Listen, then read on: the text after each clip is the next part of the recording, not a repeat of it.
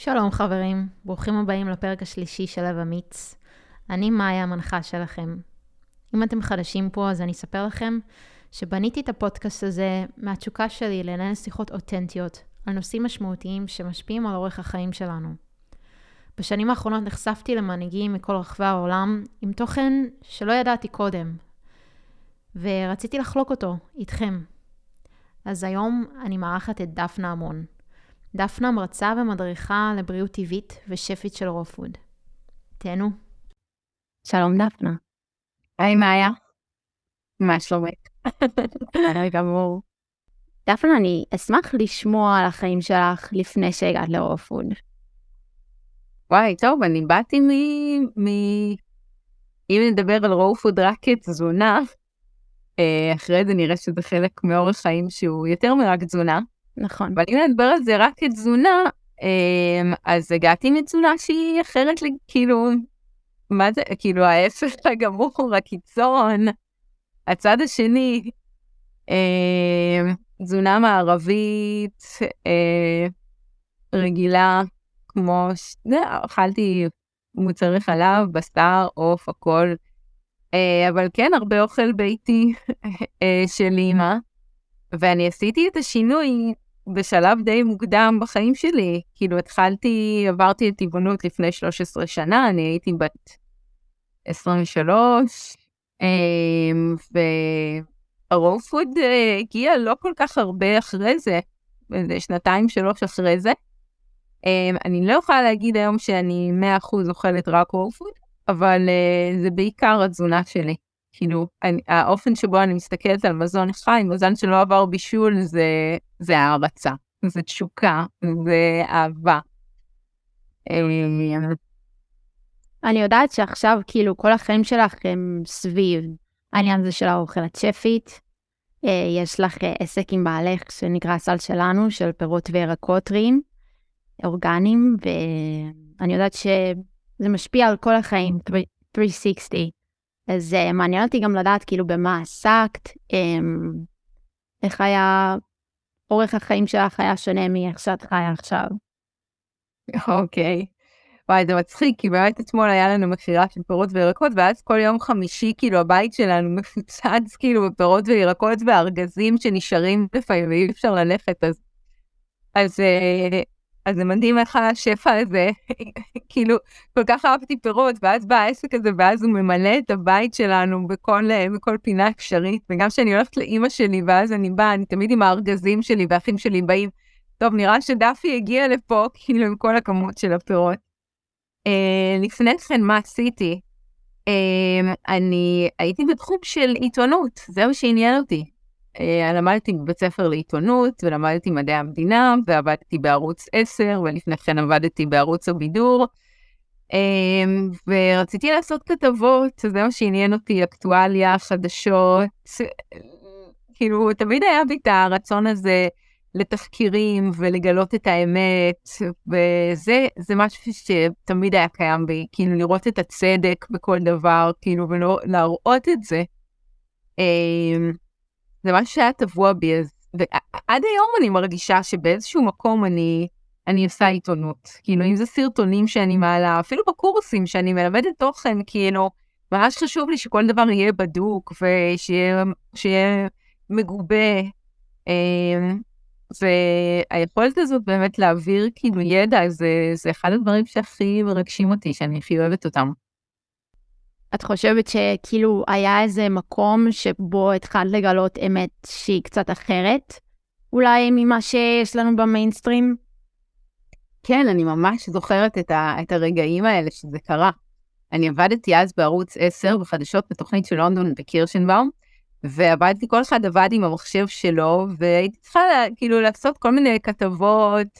אה, לעשות תחקירים עם אנשי, אנשי צבא ואנשים ביטחוניים, או גם דברים מעניינים בספרים שאנשים כתבו, וכל מיני, וכל מה שכאילו, כל רגע שהיה לי קצת איזשהו זמן פנוי כזה, מצאתי את עצמי גולשת, לא היה כאילו כמו היום את הפייסבוק והאינסטגרם וכל זה, והיה איזה קהילה באופן טבעי כזה, שמין צ'אט כזה של אנשים שכותבים, וכל כך עניין אותי כאילו לגלות נושאים של תזונה ושל בריאות, דברים אחרים וחדשים, וממש אז התחלתי כאילו כל מיני לעשות כל מיני צעדים אה, לכיוון הזה. ואז אה, נכנסתי להיריון, ואז שילדתי את הבן שלי, הייתה לי אפשרות לחזור לעיתונות, לחדשות, או, או לעשות משהו אחר. ובמשך איזה חצי שנה אני כאילו מושכת את זה עוד ועוד, ואני אומרת כאילו, אולי אני אחזור לעיתונות, לא, אבל בא לי. ואז הקמתי עסק ממש קטנצ'יק שהתחלתי למכור אוכל טבעוני שאני הכנתי, וזה היה כזה טבעוני בריא. ובכל השכונה שמתי פתקים, בכל הבתים, וואו. אה, שאנחנו מוכרים אוכל, וזה היה חשוב לי גם שהכלים יהיו אקולוגיים, אז נסעתי בכל מקום לחפש כלים אקולוגיים כאלה, ואז... ופשוט הייתי מבשלת בבית אה, אוכל טבעוני. ואנשים התחילו להגיד כזה, וואו, זה ממש טעים ונחמד וזה, ו... אה, ואנשים התחילו להגיד כאילו, וואי, אולי תלמדי אותנו איך מכינים את זה, ואז הבנתי כבר שגם כאילו כבר חלק מהמנות, כבר בהתחלה זה היה כזה הכל, כזה כל מיני דברים מבושלים שהכנתי, ואז זה הפך להיות יותר מין סלטים, כי הבנתי שאני ממש, יש לי תשוקה לרואו פוד, ואז שאלו אותי איך אני מכינה. ואז אמרתי, יאללה, אני כאילו זרקתי, שלח, כאילו אמרתי, סתם כזה, אני אזרוק בפייסבוק, שאני עושה סדנה ואני מלמדת להכין כמה מתכונים, וצילמתי תמונות של אוכל שהכנתי לאנשים בשכונה. ותוך שנייה זה, זה הכל התמלא, כאילו, ממש מהר. ואוקיי, ואז הבאתי אותה הביתה, וזה היה סדנה ממש מעולה, וזה ממש הצליח, ואז אמרתי, טוב, אז זה, זה עוד פעם, וממש התמלא תוך שניות, כאילו. והרגשתי איך כזה, אין, זה בטוח כאילו, אם הכל קורה כזה מהר ובקלות, כי בחיים הקודמים שלי, שום דבר לא הלך בקלות. באמת, היום מפטרים אותי מעבודות, הייתי כאילו, הייתי, סורי, אבל הייתי באמת גרועה באוניברסיטה, כאילו, בציונים שלי לא משהו, כאילו. ופה פתאום הכל ממש מצליח טוב, אז אמרתי, אוקיי, קיבלתי סימן מהיקום, אני ממשיכה בדרך הזאת, וזהו, מאז רק אני הולכת ומעמיקה שם יותר, וכל העולם של הבריאות הטבעית נגלה בפניי, אני, אני מסתמת מזה. וואו. דרך מסוימת שנראה שהיית אמורה ללכת בה. כאילו, הדלתות נפתחות בקלות, אין, אין, אין מאמץ. לעומת משהו שהוא כאילו פחות טבעי לנו. אז בעצם איך, איך אורח החיים שלך השתנה עכשיו? איך, אה, איך היומיום שלך נראה עכשיו?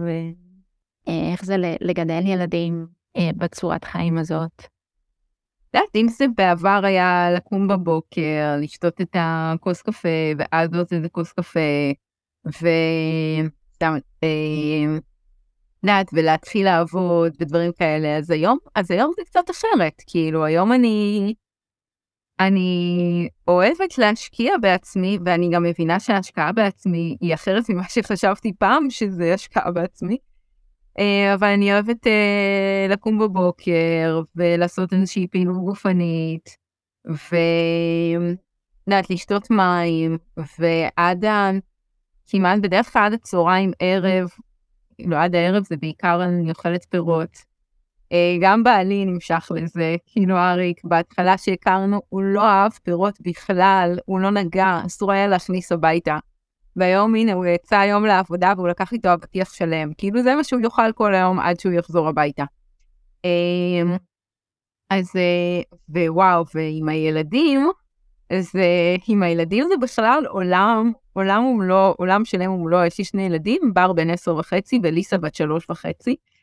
אמ, וה, ואני משתדלת כמה שאני יכולה לגדל אותם לפי הגישה הזאת של הבריאות הטבעית, שזה לא אומר רק אוכל ואני נותנת להם רק וואו פוד או משהו כזה, או רק פירות, לא, הם אוכלים, אנחנו טבעונים בבית, הם גם טבעונים, אבל אנחנו לא, הם לא אוכלים רק פירות וירקות, ולא רק רואו ולא רק דברים בריאים, תכף אני אספר על זה אם תרצי יותר, אבל זאת גישה שהיא לא רק אוכל, זה כל האורח חיים, זה שינה, שזה משהו שממש ממש חשוב לי להקפיד עליו. ושהייה בשמש, ופעילות גופנית, ותזונה, ולשתות המים הנכונים. אז אנחנו אמנם גרים כאן, כאילו אנחנו גרים בתל אביב, והכל בנייה מסביבי, וכדי לעשות את הפודקאסט הזה הייתי צריכה להתחבא באיזה חדר בבית ולסגור את כל החלונות, כי יש פה רעש ויש פה בלאגן פה. אמ, אבל אמ, אז אני מנסה איך אני מצליחה לשמור עליהם כן את החיבור לטבע. אז אם אנחנו יוצאים לבילויים, אז מבחינתנו, כאילו אם פעם בילויים מבחינתי זה רק בית מלון וקניון, אז היום זה דברים שאני, מכניסים אותי לסטרס או למצוקה, אני לא יודעת בדיוק איך להסביר את זה, אבל כאילו תמיד בא לי מחשבה כאילו פתוח, להיות בחוץ, כאילו הטבע. ככל שאכלתי יותר פירות, וזו תובנה מטורפת שקלטה לי, ככל שאני אוכלת יותר פירות וככל שאני אוכלת יותר תזונה טבעית, ככה החיבור שלי לטבע גדל, הרצון שלי להיות יותר בטבע, הרצון שלי להתחבר אליו, לספוג את השמש, אני לא מפחדת מהשמש, אם פעם נורא פחדתי ממנה, היום לא, אני מרגישה אותה מלטפת את האור שלי בכיף, ואני אוהבת שגם הילדים שלי ככה. אמ, ואני מעבירה את זה, לא יודעת, נראה לי שאני מצליחה בדרך מסוימת להעביר את זה לילדים שלי. זה לא, זה לא פשוט. אה, אם את רוצה לדבר על המתח סביב זה, איך לגדל ילדים בבריאות טבעית, אם זה מעניין אותך, אז יש, יש גם הרבה מתחים ואתגרים סביב הנושא הזה, אה, ויש גם הצלחות. הסביבה היא מאוד אה, מרעילה לילדים, אני לא יודעת להשתמש בזה, אבל תאגידים גדולים שמנסים למכור לילדים דברים לא טובים, ותקשורת שמאוד תומכת בזה, והרבה פעמים אני מרגישה מאוד אה, חסרת אונים סביב הדבר הזה. את יודעת, זה לא, זה לא נראה לי תקין בשום צורה שהיא שנכנסים לכל מכולת או לכל סופר, והדברים הכי לא בריאים שיכולים להיות, והכי רחוקים מה, מהחיבור שלנו למזון הטבעי שלנו, נמצאים במקומות הכי נגישים, הכי בולטים. הכי צבעוניים, הכי כאילו, יודע, וילדים מטבעם הם מלאי חיים, והם רואים את הדברים הצבעוניים והמשחקים, והם רוצים את זה. Mm. ואני אני כל הזמן עומדת מול הרצון שלי להעניק להם את, ה, את, ה, את הבריאות הטבעית, כי אני חושבת שזו מתנה גדולה, לבין הרצון כאילו לאפשר להם את הבחירה החופשית שלהם, כאילו שהם רואים משהו ומתלהבים ממנו. אמ, אז, אז יש הרבה הרבה אתגרים סביב זה, אבל אני לא הייתי מוותרת על האתגרים האלה בעד שום דבר שבעולם, כאילו, ברור שזה היה יותר נחמד בעולם אוטופי שלא היה אותם, וזה מגניב שאנחנו הולכים לפסטיבל וודסטוק בארצות הברית, ואז אנחנו עשרה ימים, כולנו אוכלים רק פירות ואין שם שום דבר לקנות, וזה כאילו מגניב לאללה. אמ, אבל נראה לי שזה, שזה מחשל אותנו, כאילו, גם בתור משפחה, וגם כן, אני מרגישה שאני... גם אני לומדת מזה הרבה וגם הם לומדים. והילדים שלך במסגרות רגילות?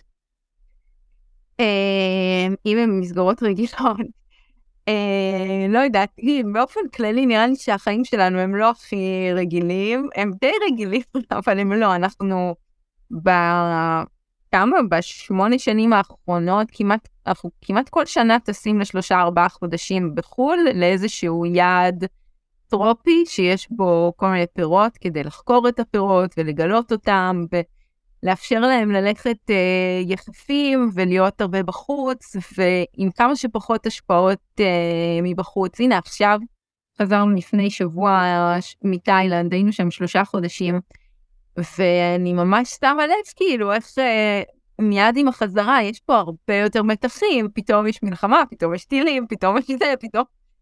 וזה דברים שהם פחות היו חשופים אליהם, אבל גם ברמה, כי אנחנו יודעים שבריאות זה גם היבטים של מתח ודברים כאלה. אבל גם לאפשר להם יותר ללכת אה, יחפים. אז שאלתי אם הם במסגרות רגילות. האמת שליסה היא די במסגרת, רג... היא במסגרת רגילה, היא עדיין קטנה. אה, יש לי עם זה דברים שקשה לי עם זה. אני מודה לאמת, כאילו עכשיו לקראת שבועות זה... איזה מוצר חלב אתם הכי אוהבים, וכל ילד צריך לדקלם איזה מוצר חלב הוא הכי אוהב. היא בסדר עם זה, כי היא מקבלת תחליט, כאילו, היא יודעת מה זה חלב שקדים או דברים כאלה, אבל זה לא ערכים שאני, שהם אה, בול בשבילי. אני חושבת שאחת הסיבות שאני שמה אותה שם, כי... כי... כי באיזשהו גן עירייה, וזה מאפשר לי, אם אני רוצה רגע לטוס שנייה לחו"ל, אז אני יכולה, אבל אני לגמרי הייתי מעדיפה לעשות חינוך ביתי. אולי זה יקרה כשאנחנו נצא מהעיר. אמ, ובר ממש לא בחינוך רגיל. בר הוא, ב... הוא בית ספר שנקרא סאדברי, דמוקרטי סאדברי, וזה בית ספר ש... אני לא יודעת אפילו איך להגדיר את זה, אבל צריך להיות הורים מאוד מיוחדים לשלוח את הילד לשם.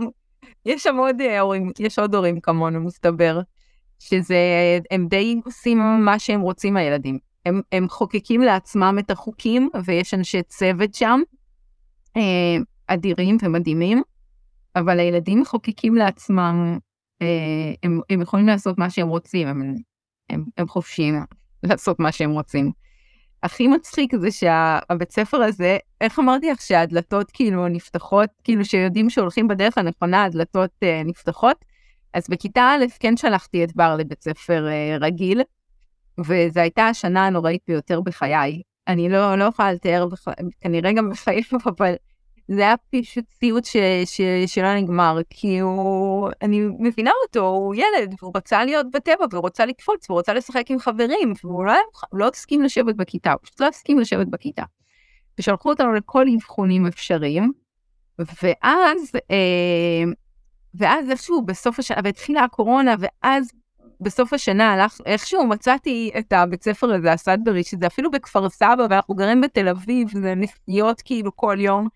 ואיך שהגעתי, אז כזה, אחת מהאנשות צוות אומרת לי, יואו, זה בר, אני כזה, איך את מזהה את בר? יש לה מהסרטונים שלך, אני כזה, מה, את רואה את הסרטונים שלי? ואז, כן, אני גם טבעונית, אני כזה, וואו, איזה מגניב. ואז התקדמנו, ואז uh, שאר אנשי הצוות היו כל כך מקסימים, ואז מי שהקימה יחד איתה את הבית ספר היא בכלל פירוטנית, ואני כזה, וואו, זה כזה, זה המקום, אוקיי, אני, אני שולחת לה כאילו מדי פעם סטפות השחורה, כאילו, אנחנו, יש לנו אהבה ביחד לפירות טרופיים מיוחדים. אמ, אז זהו, אז... איזה קטע. אז, אז דברים ש, שקרו הרבה בזכות, נראה לי, המעבר לתזונה הטבעית, פתחה לנו דלתות. וואו. גם לי יש ניסיון על עצמי, אמ, אם עשיתי ניקוי אגו גוף או אה, בתקופות מסוימות אה, אכלתי תזונה יותר טבעית אה, כדי להקל על הגוף שלי. סבלתי במשך שנים מאקנה ושום דבר לא עזר.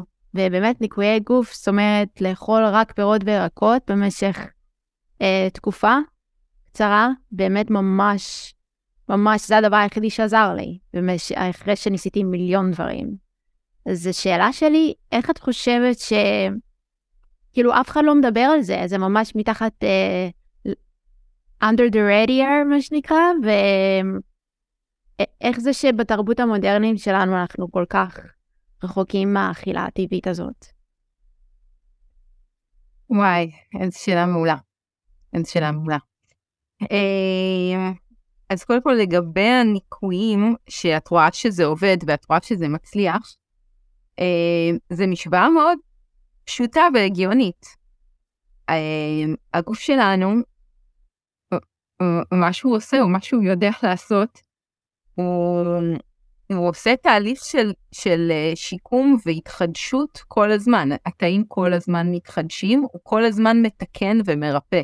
זה קורה, יש שעות מסוימות בלילה שזה יותר אינטנסיבי, אבל, אבל זה כל הזמן קורה. זה כמו שהילדה שלי שואלת, נכון שאני גדלה? מתי אני גדלה? עכשיו, אני אומרת לה, עכשיו, עכשיו את גדלה, כל רגע. אז בכל רגע נתון אנחנו אה, מתחדשים, הגוף מחדש, תאים, רקמות, הוא תמיד מחפש ללכת אל הבריאות. כל הזמן השאיפה של הגוף שלנו ללכת אל הבריאות. אז כשאנחנו נותנים לגוף שלנו, אה, ואנחנו יודעים שכשאנחנו אוכלים, אז, אה, אז הגוף משקיע המון אנרגיה בעיכול המזון, כי זה דורש הרבה אנרגיה. ואם אנחנו ניתן לגוף שלנו מזון שהוא דורש הרבה אנרגיה לעכל אותו, אז הוא ישלח לשם חלק גדול מהאנרגיה שלו. ואם אנחנו, ככל שאנחנו נאכל אוכל שהוא יותר קליל לעיכול, אז ככה תתפנה לגוף יותר אנרגיה לריפוי ולחידוש, ואז הוא יוכל לשים שם יותר. אז אם באמת אקנה, למשל, או כל דבר שיש על האור שלנו, אה, זה בדרך, כאילו, אה, יצחק בן אורי, שהוא באמת אה, היה התלמיד של דוקטור הרברט שלטון, שהוא ניסח את הגישה של הבריאות הטבעית, אז יצחק בן אורי היה לו כנראה יותר אומץ להגיד את זה מפורשות, שכל דבר שיש לנו על האור, זה בעצם רעלים שהיו בדם, שהדם זרק אותם אל האור. יש אנשים שזה הדרך שלהם לנקות את הגוף שלהם, הם זורקים אל האור את הדברים שלהם. אז אקנה זו דוגמה שיש רעלים שהיה בדם, וזה נזרק מהדם אל האור. אז יש פצעים ויש חתולים ויש אקנה, וזה יכול להיות פריחות, או כל מיני צורות אחרות, או יבלות, או דברים כאלה. אמ, ו... וככל שאנחנו נקל על עצמנו עם, ה... עם האוכל שאנחנו אוכלים, פירות וירקות זה האוכל שהוא הכי קל לעיכול. אז, אז המשוואה היא ממש פשוטה. ושאלת שאלה נוספת זה, איך זה כאילו מה, התרבות המודרנית לא יודעת את זה? כאילו אנחנו גאונים, אנחנו, יש אנשים על הירח, כאילו תראו מה קורה, כאילו. מה, הם לא יודעים שפירות וירקות זה, זה מרפא? כביכול מרפא, כאילו זה לא מרפא, רק הגוף מרפא, כן? פירות וירקות זה תומך, מה, הם לא יודעים שזה תומך? אמ, אז אמ, קודם כל הם יודעים, כי ברוב המקומות אנחנו נראה שממליצים על פירות וירקות. דיאטנים יודעים שפירות וירקות זה מלא ויטמינים, מינרלים, יש בזה סיבים תזונתיים, דברים, ערכים מאוד uh, חשובים. כן, אבל, אבל אפילו הרבה דיאטנים, כאילו יש להם משהו נגד פירות, לא יותר מדי פירות, רק שתי פירות ביום. נכון, אבל אני חושבת שזה תהליך שקרה שהוא קשור מאוד למהפכה התעשייתית שקרה, והמהפכה הטכנולוגית גם המטורפת שיש היום. אז המהפכה התעשייתית, אם לפני כן זה היה רק חקלאות, ולפני לפני כן זה היה רק, אה, לא יודעת, אה, ציידים לקטים, אמ, אז, אה, ואנשים אכלו מזון שהוא הרבה יותר טבעי. אז היום, אז היום המהפכה התעשייתית נכנסה גם לתחום המזון. ויש איזושהי משוואה שהיא מאוד אה, ברורה, שהבן אדם מה אנחנו מחפשים? הצורך הבסיסי של האדם, אנחנו מחפשים כמה שיותר מזון, כמה שיותר uh, מרוכז, לקבל מקסימום אנרגיה במינימום מאמץ. זה איזשהו משהו הסתרדתי של האדם. אני רוצה לקבל את המקסימום ולתת את המינימום בשביל זה. אוקיי? Okay? זה, ונראה לי שהרבה תאגידים והרבה uh, חברות ייצור של מזון הבינו את המשוואה הזאת. שהאדם רוצה כמה שיותר אנרגיה וכמה שפחות מאמץ ושהכול ייראה נורא יפה. אז הם למדו לייצר, אנחנו הרי הטעם הטבעי ביותר של בני אדם הוא איזה טעם זה? מה הטעם שאנחנו הכי נמשכים אליו? אני שואלת אותך שאלה. מתוק. מתוק. יש לנו אבל אותו טעם של הטעם המתוק זה הכי גדול, אצל תינוקות רואים את זה, אצל ילדים זה מאוד ברור לנו. הטעם המתוק אנחנו נמשכים, אבל מבחינה הישרדותית, בגלל שהתאים שלנו, הם זקוקים לחד סוכר בשביל להתקיים, הם צריכים, זה האנרגיה שלהם, זה הדלק שלהם, לא תתני להם את הדלק הזה. הם יחפשו, כאילו, הם יפרקו את זה, הם יפרקו שומן, הם יפרקו חלבון, אבל התאים שלנו, הגוף מעדיף לפרק אה, סוכרים ולהפיק מזה אנרגיה. אה, אז, אז נראה לי שתאגידים למדו את הטריק הזה, ואז פשוט מייצרים לנו דברים שיש בהם סוכר מאוד מאוד מרוכז, בתוך מין קפסולה כזה, ודוחפים את הסוכר בכל מקום שאפשר, ואז אנחנו פשוט, זה מה שאנחנו צורכים.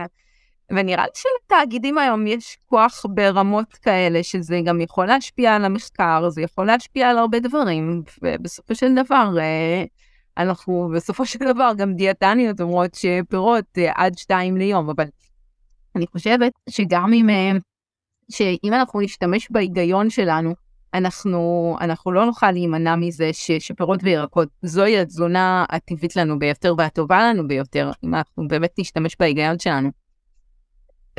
והחושים שלנו אומרים לנו את זה בצורה מאוד ברורה. אז בעצם הסוכר הלבן התעשייתי הוא בעצם סוג של חיקוי אמ, שאפשר גם למנף אותו בקטע של כסף. אה, שבא לחקות את הסוכר הטבעי של הפירות.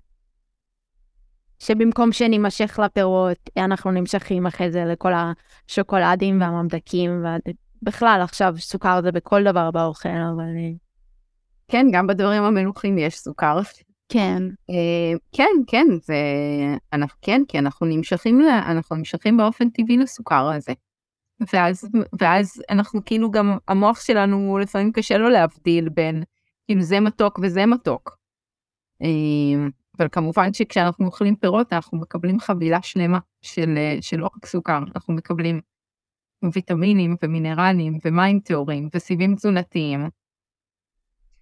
לנו, לאנשים מבוגרים, יותר קל לפעמים להסביר את זה, ואז אנחנו עושים שינוי מתוך בחירה. לילדים יותר קשה להסביר את הדברים האלה. כאילו, לכי תגידי עכשיו לילדה שלי שהיא רואה את הנחש גומי הזה, שהוא בדיוק נמצא בכניסה לסופר, במקום הכי בולט, כאילו, והכי מגרה שיש, לכי תגידי לה, כאילו, לא, עדיף לך תפוח. אבל mm. במנגנון ההישרדותי שלה, שם זה הסוגריית גומי, זה, זה 100% סוכר, זה, זה הרבה יותר אנרגיה והרבה פחות מאמץ. כאילו בתפוח יש גם מים וזה, אני מקבלת פחות אנרגיה כביכול. אה, אז רגע, הפירות הם בעצם פחות מאמץ, או הסוכר אה, בסופר אה, פחות מאמץ?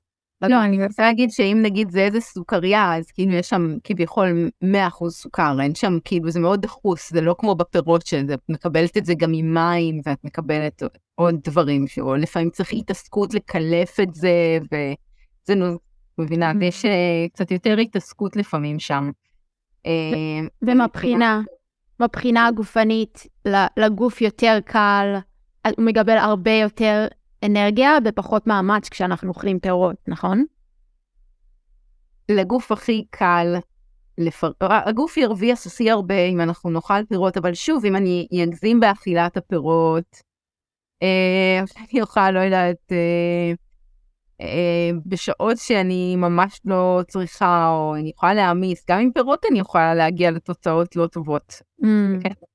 יש שם שם אה, יש גם שם דברים, אבל, אבל יש שם הרבה, באמת, כאילו, אני, אני מאמינה שככל שאנחנו נאכל תזונה שהיא יותר טבעית לנו, אנחנו באמת נצליח למצוא את הדרך, את הדרך יותר בקלות.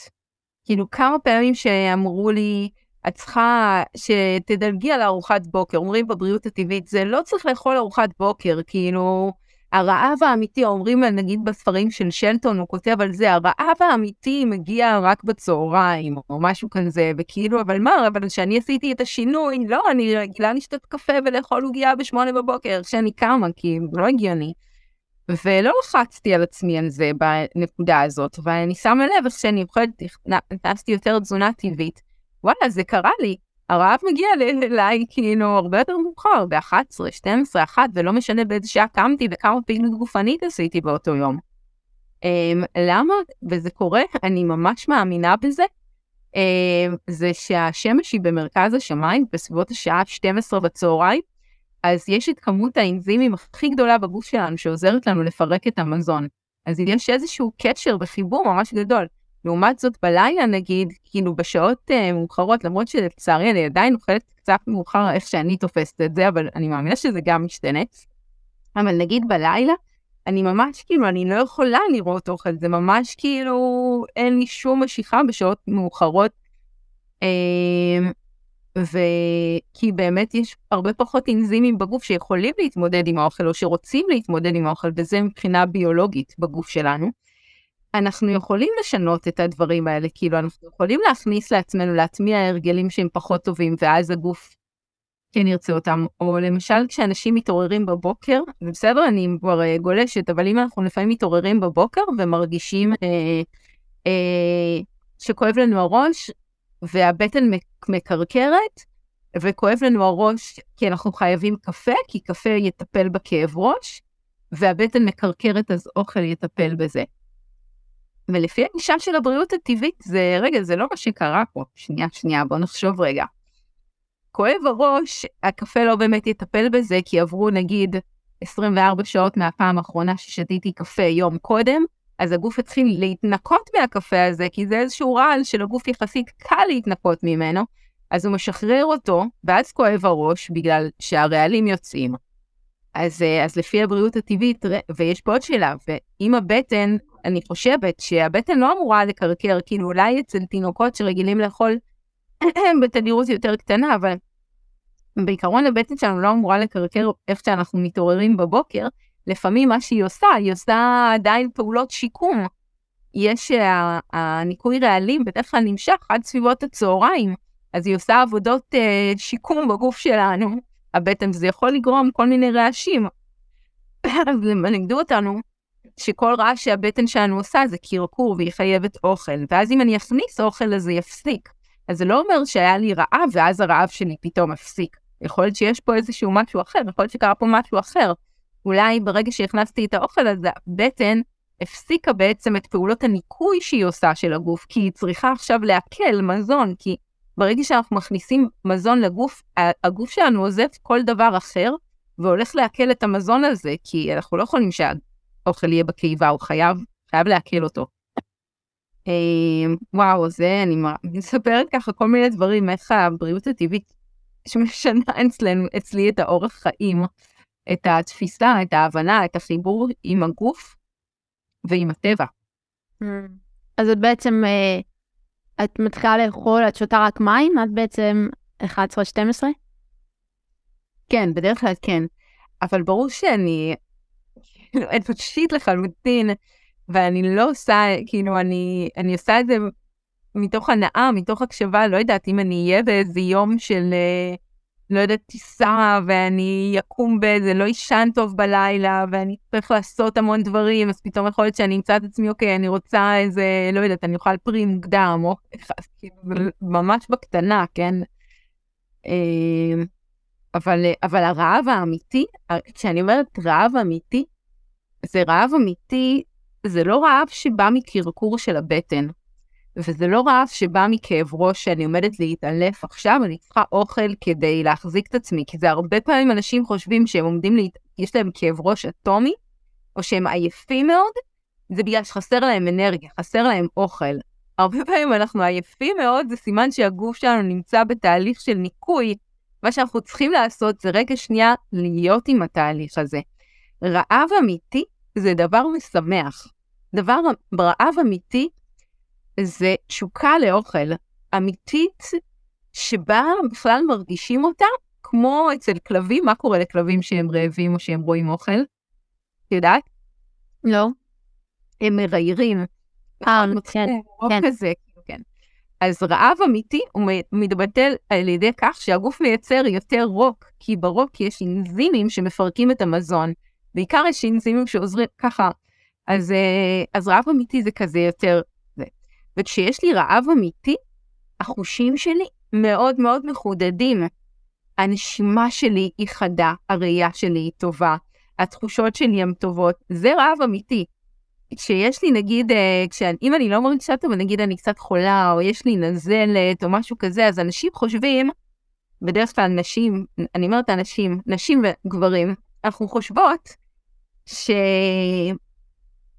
אוקיי, יש לי קצת נזלת, מה אני, מה אני, מה אני אעשה עכשיו כדי להעביר את זה? אוקיי, אני אשתה מרק עוף, אוקיי, אני אקח תרופה, אוקיי, אני אשתה עוד תה, אוקיי, אני אכניס עוד ג'ינג'ר, עוד ג'ינג'ר, אני אשים גם קורקום, אני אעשה super food, כאילו המון המון דברים. אבל שנייה, אה, זה לא, אה, לא יכול, כאילו, זה לא באמת, אין פה רעב אמיתי והאוכל לא יעזור כרגע, כאילו. אז אני מזהה רעב אמיתי שהחושים שלי מחודדים, שיש לי רוק בפה, ושיש לי תשוקה לדברים מסוימים. והרעב הזה הוא מגיע בדרך כלל בסביבות השעה 11-12, אחרי שעשיתי פעילות גופנית, אחרי שככה אה, אה, עבדתי הרבה פעמים. אה, זהו, זה, זה ככה אני, אני מזהה רעב אמיתי, אבל בגלל שאני אנושית, אז אני גם אוכלת לפעמים לא מתוך רעב אמיתי. זה גם קורה. כן, אני חושבת שגם אצלי הרעב משתנה, נניח אם אני אוכלת uh, מאוחר בלילה, אז אני אקום בבוקר יותר רעבה. אה, נכון, אבל זה הרבה פעמים אנשים חושבים, אבל זה לא שבבוקר את יותר רעב. תבדקי את עצמך, האם בבוקר את באמת יותר רעבה, או שבבוקר את יותר במצב שאת צריכה ניקוי רעלים. כאילו, האם את בבוקר מרגישה יותר טוב, אחרי שאכלת מאוחר בלילה ולא ישנת טוב, האם את מתעוררת בבוקר ואת מרגישה ערנית, כל החושים מחודדים, מלאת ריר כזה בפה, ויש לך חשק למשהו מסוים, או שאת קמה עייפה כזאת, יותר כזה חצי כוח, הבטן מקרקרת, שלא אמרנו שמקודם שקרקור זה לא בהכרח רע, האם זה זה? כי אם זה הדבר השני, אז יש מצב שאת נמצאת פה באיזה תהליך של יותר של ניקוי, שהגוף לא הספיק לעשות בלילה, ועכשיו הוא עושה את זה, ואז אם אנחנו מכניסים אוכל, אנחנו מפריעים לניקוי.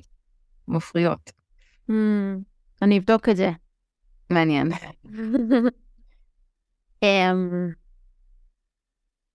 אז יש לי שאלה, כי רובנו, למרות שטבעי לנו לאכול אה, כמות גדולה של ירקות ופירות, אה, רובנו נמשכים, נניח לי, את יודעת, בא לי, בא לי את האוכל הרגיל, זה למה אחרי הניקויים הייתי מאוד רוצה להישאר בתזונה הטבעית, אבל אחרי ניקויים, נניח אפילו הבן זוג שלי אוכל אוכל רגיל, אנשים סביבי אוכלים אוכל רגיל, וקשה לי, קשה לי להישאר, אז אני חוזרת חזרה אה, לאוכל היותר אה, רגיל ונורמטיבי.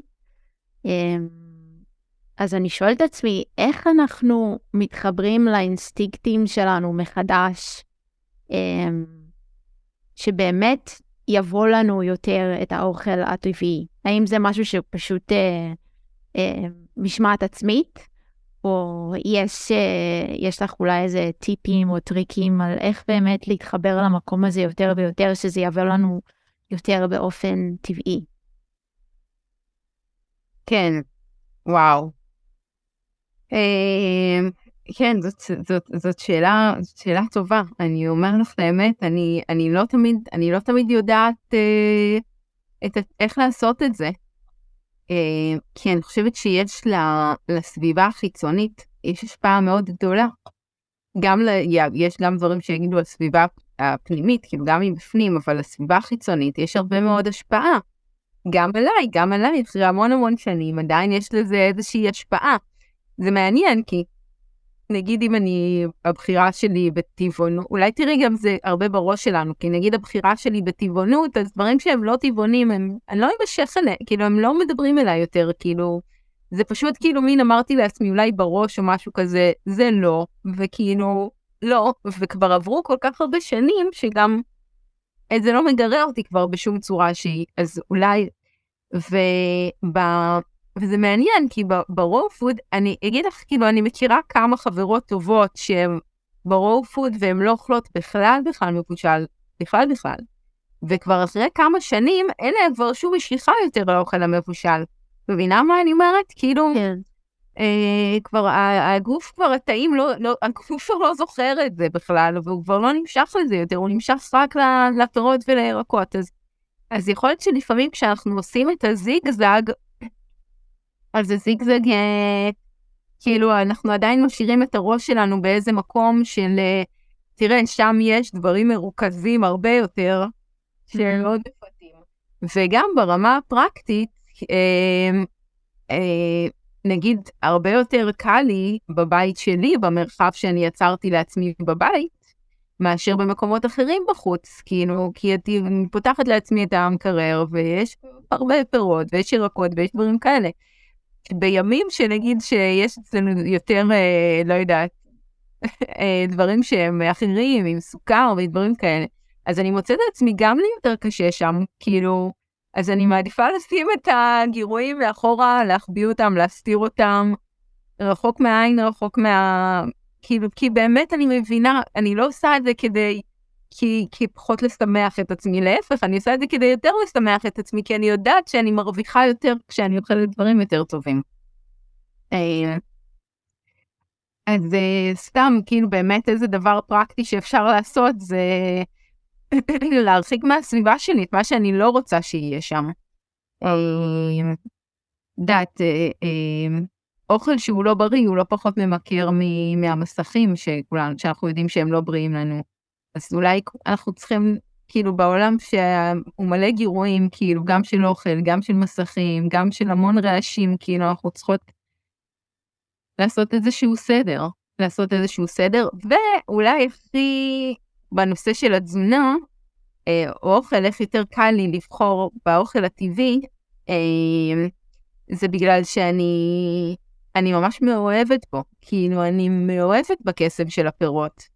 אני לא אוכלת את זה עכשיו כדי לעשות ניקוי, או אין לי שייקים לא טעימים, כאילו, זה לא קיים אצלי, כאילו, אני אוכלת, זה הדבר הכי טעים לי בעולם, כאילו, ואני אומרת לעצמי את זה, כאילו, אני פאקינג, סליחה, אמרתי fucking. אה, אני, אני הופכת כל שנה את כל החיים שלי בשביל שתהיה לי את האפשרות שלושה חודשים לטוס לאיזשהו יעד טרופי כדי לטעום שם פירות שלא טעמתי בחיים שלי וכי אני רוצה להיות בהם בעונה ספציפית כאילו מסוימת כי אני יודעת שבסוף אפריל יש מנגוסטין בתאילנד ואף פעם לא נהניתי ממנגוסטין אז כאילו אז אני מוכנה לשלם מחיר מאוד מאוד גבוה בשביל כאילו, בשביל, בשביל הפירות, כי אני ממש מאוהבת בהם.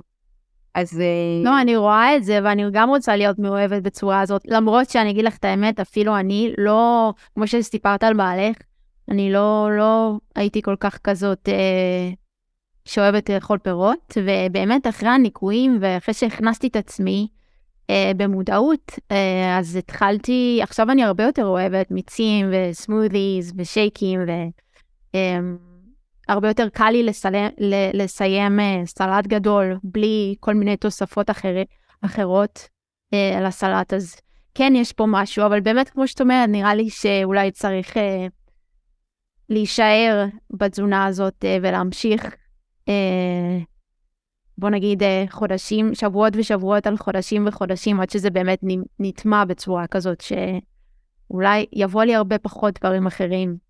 אם הסביבה שלי לא תספק לי כל הזמן דברים שלא בריאים לי ולא טובים לי. כן, נכון. וגם לזכור, כאילו, אני יותר מזכירה לעצמי, פעם הייתי יותר אה, כזה לוחמנית, הייתי כאילו מתאבדת על ה raw food, כאילו ה raw food זה הדבר הכי חשוב, אבל היום אני קצת יותר אה, מבינה שכל התנאים של הבריאות הם חשובים באותה מידה, כאילו, אם אני אוכל raw food, אבל אני אהיה מאוד במתח ולא אשן כמו שצריך, אז, אה, אז, אז, אז זה לא, זה לא יטיב עם הבריאות שלי כל כך, או אם אני, כאילו, אני, אני, אז אני מנסה לקיים את כל התנאים של, ה, של הבריאות. וגם רציתי להגיד לך עוד משהו שאמרת שאת מרגישה שהיום את נמשכת יותר למיצים ולשייקים ול, ולפירות, שזה משהו שלא היה לך פעם, אז אה, זה מאוד גם יכול להתחבר ל... היום זה מאוד במחקר כל הנושא של החיידקי מעיים, שכ... שנמצאים, שהחיידקים הטובים, מה שנקרא, אה, שהיום יש הרבה מחקר על זה, על, ה, על, ה, אה, על הקולוניות של החיידקים שנמצאים אצלנו בגוף, שעושים תהליכים מטורפים של סימביוזה עם הגוף שלנו, אז כשאנחנו אוכלים תזונה מסוימת, נגיד אם אנחנו אוכלים תזונה שהיא הרבה אוכל מן החי, של אה, בעלי בשר וגבינות ודברים כאלה, אז אוכלוסיית החיידקים שנמצאת בתוך הגוף שלנו היא אוכלוסייה כזאת שיודעת לפרק את האוכל הזה, ואז הגוף שלנו כל הזמן נמשך יותר למזון הזה, והחיידקים האלה הם כאלה. אבל אה, לוקח בערך שלושה חודשים לאוכלוסיית החיידקים בגוף להשתנות, להתעצב מחדש. אז ככל, אז כשאוכלים פירות וירקות, זה חיידקים, הם קצת שונים, החיידקים שנמצאים בגוף. אז אחרי בערך שלושה חודשים, יותר קל לנו להימשך לפירות ולירקות, באופן טבעי, פחות מאמץ אנחנו משקיעים בזה. אז זה עוד היבט נוסף. Mm, מעניין. אני שואלת את עצמי עכשיו, כי אני גם חושבת שאנשים שמקשיבים לנו עכשיו עדיין זוכרים אה, מה שהרופא אמר להם, ושאנחנו צריכים חלבונים, ואיך התזונה הזאת תספק את כל זה, ובאמת הסמכות מבחוץ היא, יש לה דעות אה, מאוד אחרות ונחרצות. ואני שואלת את עצמי, איך אנחנו מתחילים לחזור להתחבר לסמכות שבפנים, ומה שטוב לי להתחיל באמת להרגיש מבפנים, רגע, מה, מה באמת הגוף שלי רוצה? נכון, עכשיו כאילו הראש שלי אולי מספר לי שאני רוצה חביתה, או אני רוצה, לא יודעת, סטייק, אה, אבל אה, מה באמת כאילו הגוף שלי מבפנים רוצה? איך אנחנו מתחילים להתחבר לסמכות הפנימית ולתחושות הפנימיות, לאינטואיציה שלנו? אה, ולא לתת לה... סמכות מבחוץ להשתלט לנו על החיים. וואי, אני ממש, אני ממש מבינה אותך. אני, אני גם מרגישה שהסמכות מבחוץ, אני, גם קשה לי לפעמים, אני לא, לא מרגישה שהתנתקתי ממנה לגמרי. הסמכות שמבחוץ זה גם לא רק אה, תאגידים ופרסומות והתקשורת, אלא לפעמים הסמכות שמבחוץ זה איזה משהו הרבה יותר עמוק ומושרש, זה גם ההורים שלי, ואיך ש... גם הם הושפעו מסמכות חיצונית, כאילו, אז גם לשמוע את הקולות של ההורים שלי בתוך הראש, כאילו, איפה אני מוצאת את הקול האותנטי שלי, הפנימי. Um, וזה, הסמכות מבחוץ זה גם תבניות שגדלנו עליהן. כאילו, לגמרי. מה נכון, כאילו, זה נכון, זה צריך לעשות. ואני אגיד לך איך אני רואה את ההבדל בין הסמכות שבחוץ לסמכות שבפנים, ואז זה יהיה כאילו איך אנחנו יודעים אם אנחנו מחוברים כרגע לסמכות שבחוץ או לסמכות שבפנים. אז הרבה פעמים הסמכות שבחוץ זה מין סמכות כזאת שמבוססת על הפחדה. כמו נגיד שאומרים לילדים, אל תלך, אתה תיפול עכשיו. אתה תדרוך עכשיו על זכוכית אם תלך ישב. כזה. או אם את לא תאכלי בשר, יהיה לך חסר לך תאי חלבון, את תתפרקי, כאילו, כל מיני דברים, כאילו, היא מבוססת על הפחדה. לעומת זאת, הסמכות שבפנים היא, היא בלחישות. הסמכות שבפנים זה איזשהו, היא לא כופה את עצמה, היא לא כוחנית, היא מאוד עדינה. זה הסמכות שבפנים, אני קוראת לה ההדרכה הגבוהה שלי, ה, ה, האמת הפנימית שלי, הקול האותנטי שלי, אז כשאנחנו צריכים לקבל איזושהי החלטה בחיים, אז הקול האותנטי שלנו, הקול הפנימי, הוא הראשון שנדלק, הוא תמיד אומר לנו מה אנחנו צריכים לעשות, איך אנחנו צריכים ללכת, מה אנחנו צריכים לבחור. אבל אז הסמכות החיצונית, הכוחנית כזאת, מתחילה, הראש מתחיל להגיד כל מיני דברים. אז, אז הסמכות הפנימית שלנו זה הקול הזה שלוחש, שאומר לנו בשקט מה אנחנו צריכים, ברכות, מאוד מאוד ברכות. אמ, והוא לא כופה את עצמו, אז כאילו לאט לאט ללכת, לנסות ללכת יותר עם הקול הזה. ואני מוצאת שמה שעוזר לי לפתח יותר את ה... להצליח להקשיב יותר לקול הזה, כי זה קול חלש, והקול של הסמכות הוא מאוד חזק, וכל הרעשים שבחוץ, זה הדרך שלי להקשיב לקול הזה. אה, אני מצאתי שמדיטציה, למשל, זה משהו שממש ממש עוזר לי, עוזר לי לשמוע אותו, להקשיב לו. ואני גם, אני כאילו, זה, אני חושבת שאחת, כאילו, אני חושבת שאני היום מסוגלת לעשות יותר מדיטציות ולשבת בשקט, זה גם קשור לתזונה, זה כאילו, זה גם, זה חלק מהאורח החיים הזה, ש, ש, שעשיתי את השינוי. אגב, אם אנחנו לא נלך עם ה... אמנם הקול, הקול הפנימי הוא מאוד חלש, אבל אם אנחנו לא נלך איתו, אז אנחנו עלולים לשלם בבריאות שלנו. גם בבריאות שלנו, ואם נסתכל יותר מעבר לבריאות, אז אולי גם ביכולת של ההגשמה העצמית שלנו. אה, זהו, אז, אה, אז אולי המעבר מהסמכות החיצונית לסמכות הפנימית זה לאט לאט, זה צעדים קטנים. אה, כזה. נכון. טבע. לגמרי.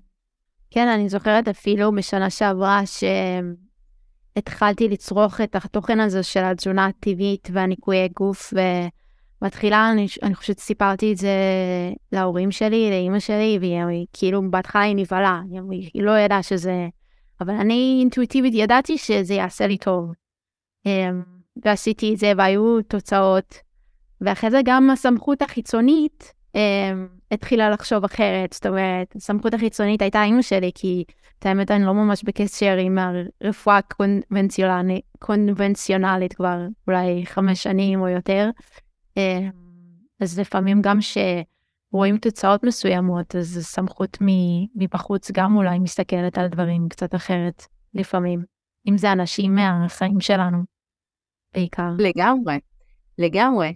אגב, את יודעת, יש הרבה ביקורת אה, מבחוץ, אני, אני קוראת לזה ככה, אם אני, אם אני שומעת הרבה ביקורת מבחוץ על הדרך שלי, על איך שאני מתנהלת, והביקורת נכנסת בי, כאילו היא פוגעת בי, היא גורמת לי רגשות עזים, אז, אה, אז זה סימן בשבילי שאני, שאני צריכה לחקור יותר את המקום הזה, שיש לי שאלות שם, שיש לי שם שאלות, שהן לא פתורות לגמרי, ואני צריכה לחקור יותר ויותר את המקום הזה. תכף אתן לך דוגמה. אמ, ו... וכשמשהו הופך להיות כבר כל כך כאילו אמת פנימית שלי, שאני כבר הולכת כאילו עם ההדרכה האמיתית שלי וזה, אז כאילו, אז אני כבר לא שומעת יותר את הקולות מבחוץ, אני, אני אתן דוגמה, אה, כשנגיד בהתחלה שבחרתי שהילדים שלי לא יקבלו אה, אה, חיסונים כשהם נולדו, או כאילו שאני בוחרת את הדרך שלי שם, אני לא עושה מה שכולם עושים. וכשאמרו לי בחוץ, אז עם הבן הראשון שלי, עם בר, אני... כשהיו אומרים לי את זה, אני הייתי משתגעת, כאילו אומרים, היו מפחידים אותי שאת עושה טעות, ומה יקרה אם, וזה, והיו לי שם עוד הרבה שאלות, אז הייתי לוקחת את זה ממש קשה, והייתי בוכה, והייתי... אבל מתוך הבכי הזה קראתי ספרים, ולמדתי, וחקרתי את הנושא מאוד מאוד. והיום, את יודעת, עם ליסה, לא, לא היו לי כל כך שאלות שם בעניין הזה בכלל, כאילו, גם כל, לא משנה מה יגידו לי, אני, זה לא נכנס אליי, זה לא חודר, זה... יש לי שם איזושהי אמת מאוד ברורה. בעצם שמישהו אחר ערער עלייך, זה גרם לך לבנות את הביטחון שלך ולהיות יותר ויותר יציבה בו, כי קראת יותר והעמקת והתקדמת לעבר תחושות הבטן שלך, וזה גרם לך אפילו להיות עוד יותר, בעצם הביקורת גרמה לך להיות עוד יותר קרובה לעצמך. כן, משהו כזה. מגניב. אמ, דפנה, איפה, אנשים יכולים למצוא אותך? איפה אנשים יכולים למצוא אותי? אני יודעת אה, שיש לך קורסים אמ, של רו פוד והסל שלנו, אז יש לך אתר אינטרנט? נכון, גם יש לי אתר אינטרנט וגם אני מנסה עכשיו שיותר את הפעילות שלי באינסטגרם. אמ, אז אני מעלה שם סטורי ואפשר לעקוב אחריי בכל דבר שאני עושה אם אני מעלה איזשהו קורס חדש אני ישר אפרסם את זה שם. אה, אני מוצאת שבעיקר הרבה התשוקה שלי עכשיו אני גם כמובן אעשה קורסים ואני מאוד אוהבת לעשות סדנאות אבל בא לי עכשיו לעשות המון כזה אה, גם בא לי לכתוב ספר ספר כזה של מתכונים שהוא לא יהיה רק רופוד יהיה בו גם מתכונים קצת מבושלים אבל אבל יחסית טבעי ובלי שמן ובלי מלח אז אני מנסה לעבוד על זה וגם איזשהו ספר על ככה על אה, בריאות לילדים שזה עוד נושא שמעניין אותי. וגם אה, אני רוצה לעשות הרבה, כל מיני כתבות על חקלאים, על גידולים אורגניים שאפשר לעשות וללמוד את הנושא הזה, אז אני משקיעה בזה עכשיו יותר ממה שאני משקיעה בסדנאות, למרות שאני תמיד ממשיכה לעשות קורסים וסדנאות והרצאות, זה משהו שאני ממש ממש אוהבת, אבל אני מפרסמת את זה באינסטגרם ובפייסבוק. אז זה, זה נקרא דפנה המון באינסטגרם, פשוט. מעולה. נשים, נשים פה את הלינק בתוכנית. וואו, דפנה, היה מקסים. תודה רבה. תודה לך, מאיה. זהו, חברים, תודה שהייתם איתנו עד סוף הפרק.